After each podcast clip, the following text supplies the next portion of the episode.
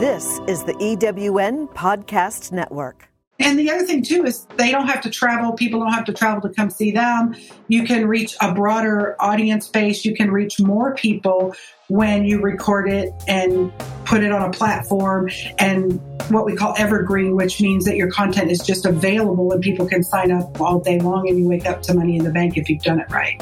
It's Lift as We Climb, a show that shares secrets about growing your business from the E Women Premier Success coaches and outstanding members from around the world. I'm Pat Miller, the idea coach and your host. On today's show, we'll of course spend some quality time with one of our Premier Success coaches, and we'll also visit Madison, Wisconsin to say hello to their managing director and try to give you some free stuff. Free stuff, great interviews? Sounds good to me. Let's get going. Our Premier Success Coach interview is with Michelle Guajardo. We're going to talk about finding your ideal client, and not just that. She's going to help us dig into knowing when they're ready to buy and how to make that sale. And we'll talk with Managing Director for Madison, Wisconsin, Terri Yanke. She's an event planner and she's up leveling virtual events and dropping knowledge on how to make your in person events more memorable and effective, especially if you're trying to convert your guests into clients. Lift as We Climb is sponsored by the LinkedIn Lifestyle Secrets and Strategies to be a LinkedIn Star. Cultivating Sales, the all in one CRM for sales and marketing. And the Expressory, your relationship building concierge. I've been spending a lot of time thinking about the future. What kind of business do I want? Where do I want to go? I'd imagine you've done the same thing. We've had plenty of time, right? Everyone has experienced the COVID 19 disruption differently. Different areas were open and some were closed at different times. Some businesses weren't affected at all, and some went straight to zero. Then there's the difference in how we perceive what's going on. Two neighbors may have completely opposite interpretations of what's happening and what will happen next based on their political beliefs and trust in the information they receive. On a local show that I host, one of the guests made an outstanding point. In the past few weeks, many of us, me included, have launched a product or service modification to quote, help us get through this tough time. You might have found a little nugget that's paid the bills or helped you keep moving forward. But that wasn't the point. The point was, and I found this interesting, they said, I wonder how many of the business owners will stop offering the service modification their customers now love because we're, quote, back to normal. Think about how restaurants are behaving, or how online ordering and payment has become the norm in so many areas where it wasn't before. In many cases, this has been a technology and convenience revolution. What are you doing right now that's different than what you were doing in February? While some of the things might seem like an inconvenience to you, take a moment and think about it from the customer's point of view. Have you made their life easier? Have you seen your sales go up in an area you didn't expect? When things got tough and people got a little scared, did your core product prove non essential? I know I'm going to continue my introspection and analysis of my business, and I would definitely recommend you do the same before it's the same old, same old, and your area is open for business once again. With that in mind, we need to know who to ask for and who to consider when making decisions for our customers. That's the role of our ideal customer. And that is the perfect time to bring in our Premier Success Coach for this episode. Have you had the chance to talk with Premier Success Coach Michelle Guajardo?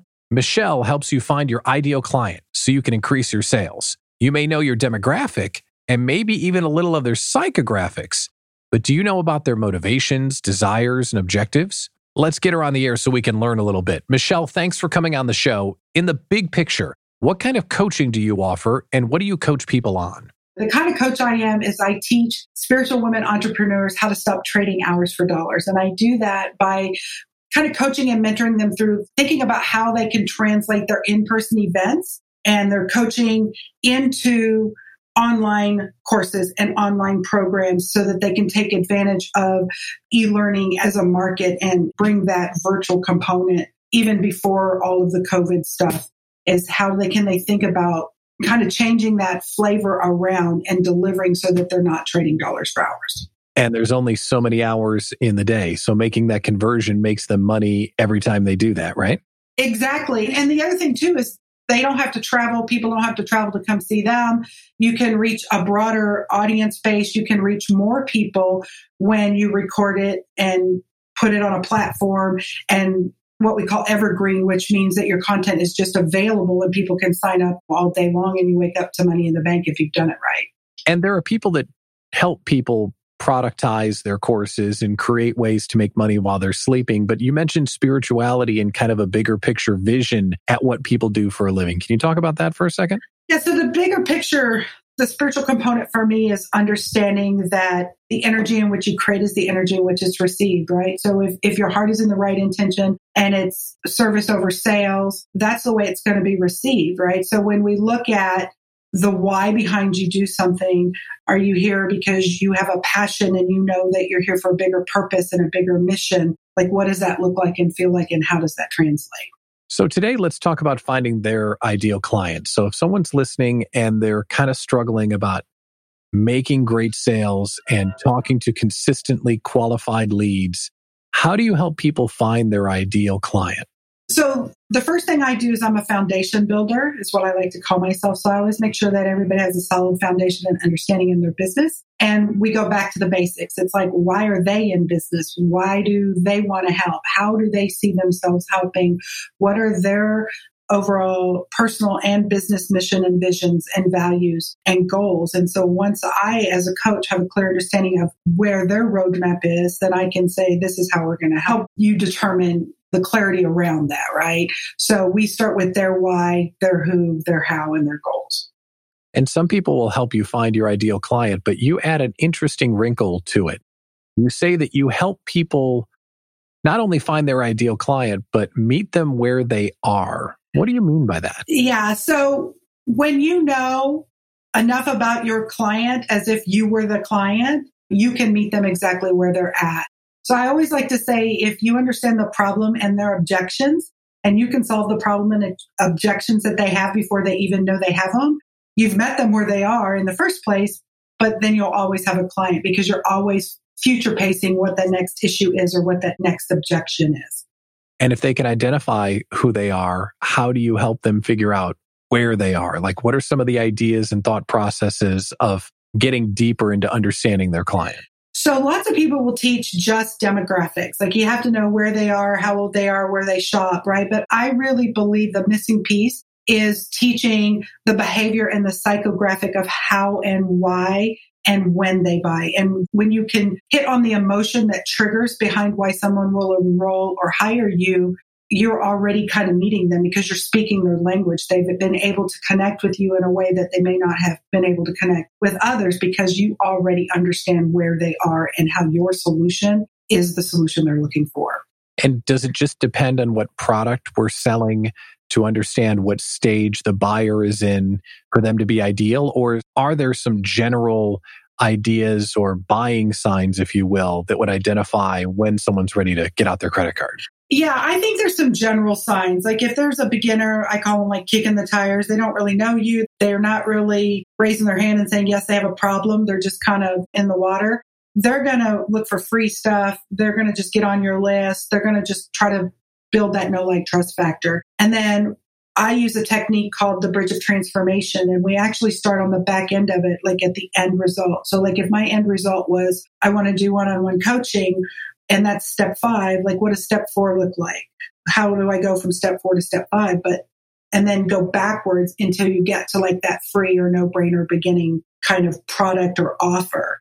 And then when you look at it in its entirety, it says, okay, if my beginner is using this language or this objection and has these problems, I know I need to start them at the beginning. If they're using language and objections around the middle grade of what my bridge of transformation path looks like, then I can recommend right there starting in the middle. I'm sure you can help everybody, but are you best suited for someone that's trying to scale or someone that's just starting out or someone that's stalled? Like, who is the perfect fit to work with you? It's hard for me to nail down because I want to help everybody, but I think the best person that I can help is somebody who has some idea of who they want to help they don't necessarily need to know how or even how to monetize it or what it's going to look like. But somebody who's willing to come at it from a beginner's mind that says, okay, maybe I don't know everything and let me step outside of my comfort zone of I can only do it in person. Right. And somebody who's willing to say, let me just kind of look at it from a different perspective of maybe it's something I didn't think about. So it's probably between the beginner and the person who's wanting to scale or add a different line of business of revenue to their business model. You've got a lot of the mindfulness language just seeping out of you. Beginners meeting people where they are and your why and those sorts of things.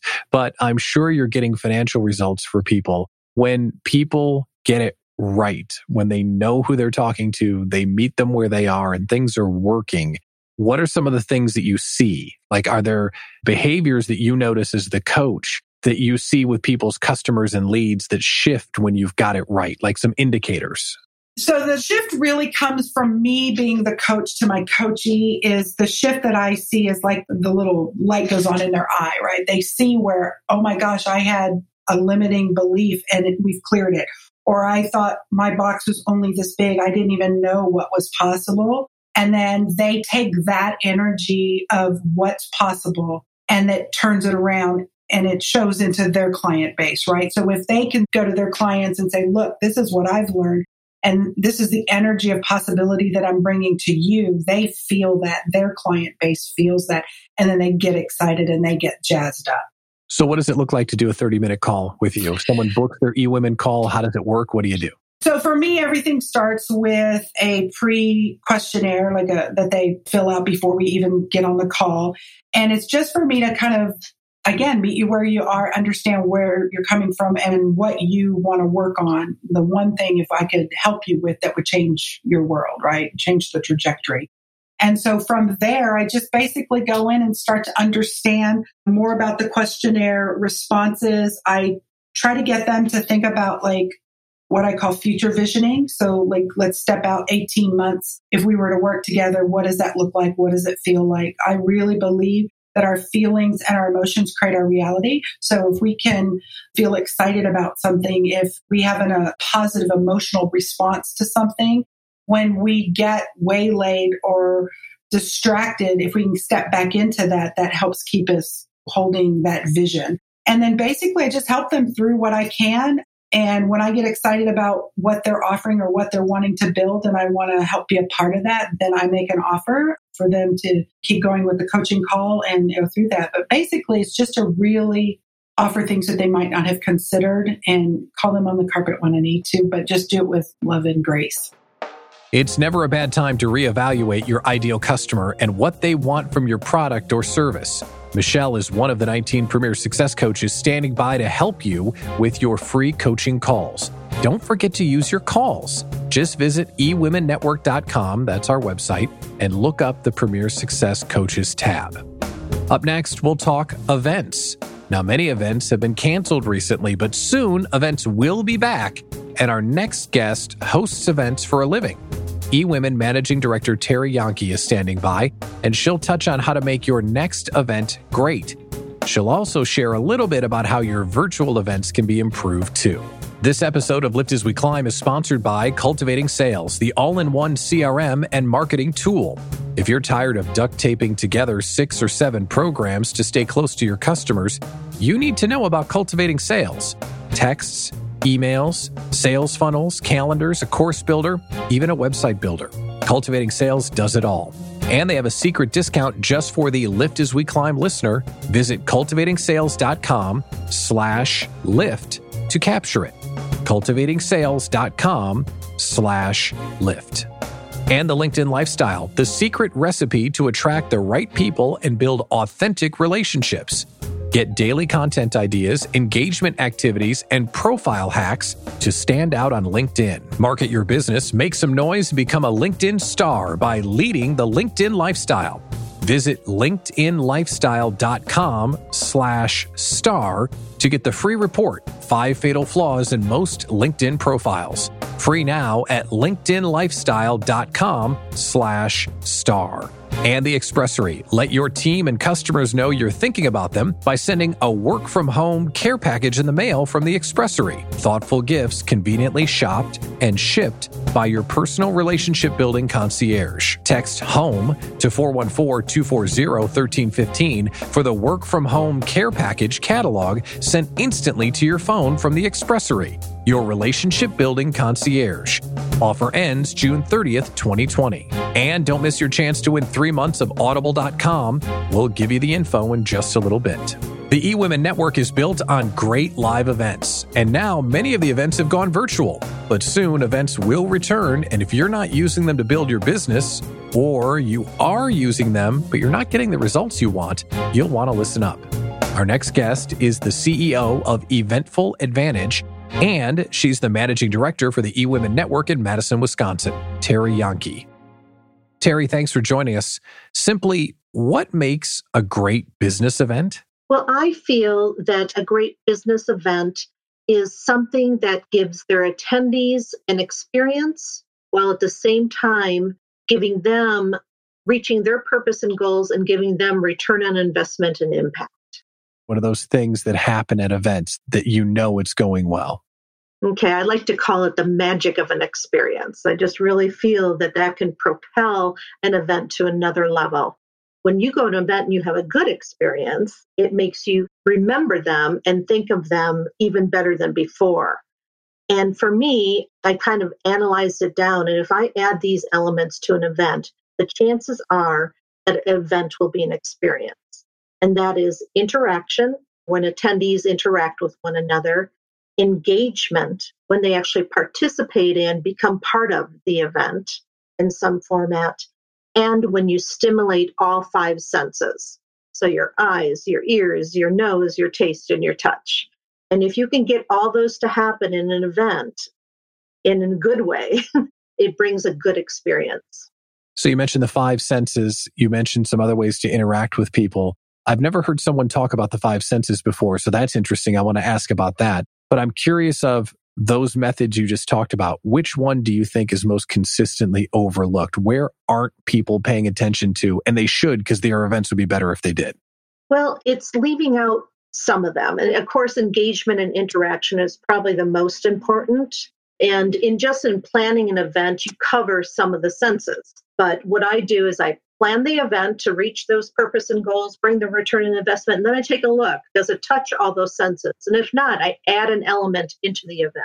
And it usually turns out to be something that just elevates it up another level. So you might be going to an insurance seminar and you'll actually say, now, wait a minute, they're not smelling anything. What are they smelling? Like, are you really doing that? I am really, really doing that. And sometimes it can be just very, very subtle. And it could be like just making sure that, like how you go into an open house and you smell cookies, that gets a smell going.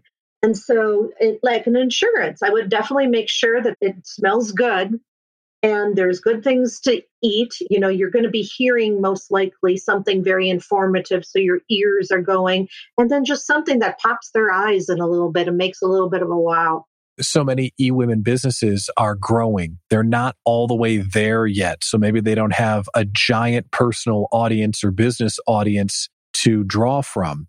Is it still okay to have an event if you don't have a giant audience to attend? How big does it have to be? You can have an event with an intimate group, meaning as few as eight to 10, and have an event.